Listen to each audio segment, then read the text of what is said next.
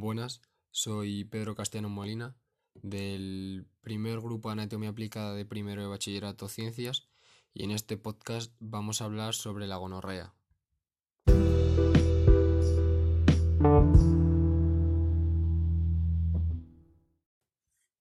Ahora os voy a decir la definición de gonorrea.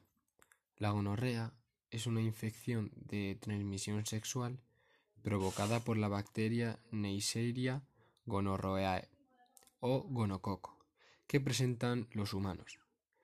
Afecta principalmente las mucosas del aparato genital y urinario, pero también puede afectar la faringe, la conjuntiva ocular y el recto. Sus características más habituales son la secreción purulenta por la uretra en el hombre y la consecuencia de infertilidad en ambos sexos. Y diréis, ¿qué es la secreción purulenta? Pues bien, una secreción purulenta se refiere a la producción y emisión de pus generalmente en una herida o algún foco de infección. Supongo que todos sabéis qué es la pus, pero para los que no lo sepan, lo voy a decir. La pus es una sustancia amarilla que segrega el organismo y está constituida por residuos de leucocitos y bacterias.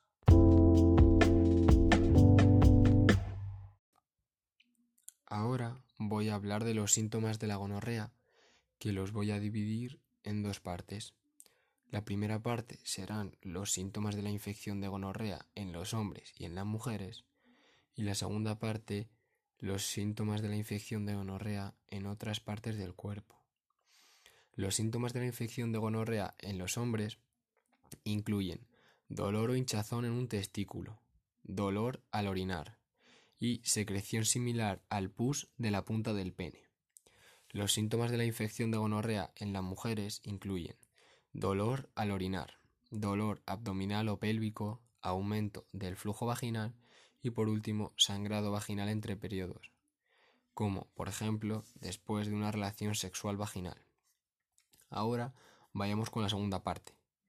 Los síntomas de la infección de gonorrea en otras partes del cuerpo pueden ser el recto, los ojos, garganta y articulaciones.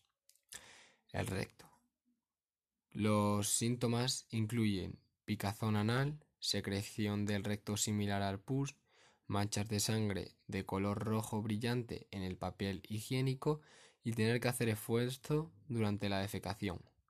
En los ojos, la gonorrea que afecta a los ojos puede causar dolor ocular, sensibilidad a la luz y secreción similar al pus de uno o ambos ojos.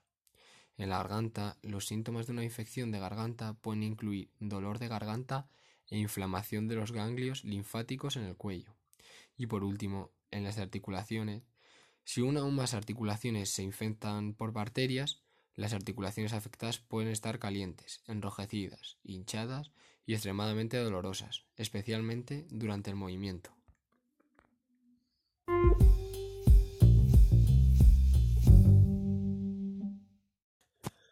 Ahora voy a hablar de la causa de la gonorrea, aunque es muy simple y corta.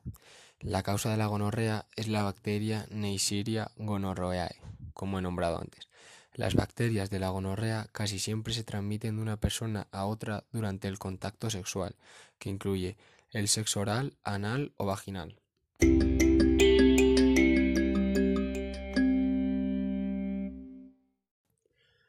Ahora voy a hablar de los factores de riesgo.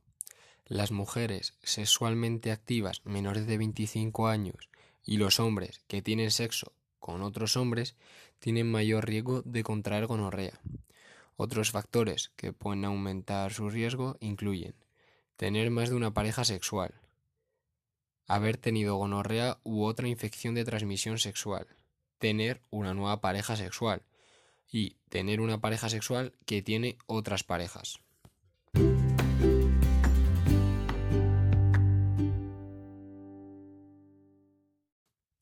Ahora voy a hablar de las complicaciones de la gonorrea.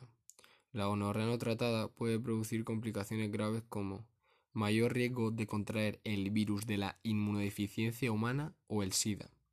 Padecer gonorrea te hace más susceptible a la infección con el virus de la inmunodeficiencia humana, VIH, el virus que lleva el SIDA. Las personas que tienen tanto gonorrea como VIH pueden transmitir ambas enfermedades más fácilmente a sus parejas. Infección que se propaga a las articulaciones y otras áreas del cuerpo. La bacteria que causa la gonorrea puede propagarse a través del torrente sanguíneo e infectar otras partes del cuerpo, incluidas las articulaciones. Fiebre, sarpullido, llagas en la piel, dolor articular, hinchazón y rigidez son algunos de los resultados posibles. Complicaciones en los bebés. Los bebés que contraen gonorrea de su madre durante el parto pueden tener ceguera, llagas en el cuero cabelludo e infecciones. Infertilidad en los hombres. La gonorrea puede causar la inflamación del epidídimo, un pequeño tubo enrollado en la parte posterior de los testículos donde se encuentran los conductos espermáticos. La epididimitis no tratada puede producir infertilidad. Infertilidad en mujeres. La gonorrea puede propagarse al útero y a las trompas de falopio y así producir enfermedad inflamatoria pélvica. La enfermedad inflamatoria pélvica EIP puede causar cicatrización de las trompas, mayor riesgo de complicaciones en el embarazo e infertilidad. La enfermedad inflamatoria pélvica requiere tratamiento inmediato.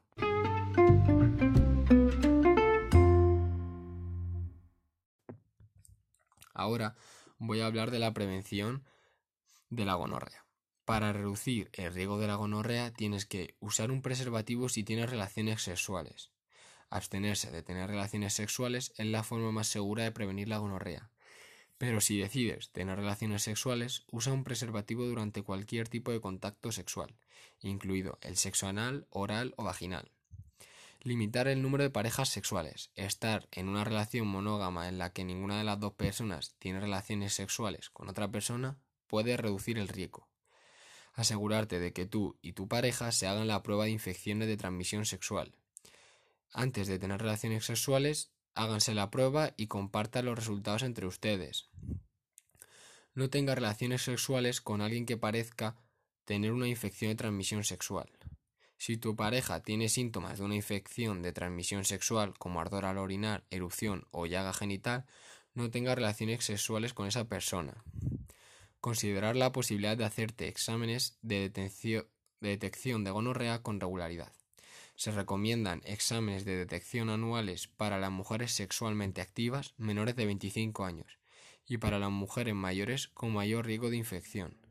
Esto incluye a las mujeres que tienen una nueva pareja sexual, más de una pareja sexual, una pareja sexual que tenga otras parejas o una pareja sexual que tiene una infección de transmisión sexual. Y hasta aquí mi podcast sobre la gonorrea. Espero que hayáis aprendido algo más y os haya gustado. Un saludo.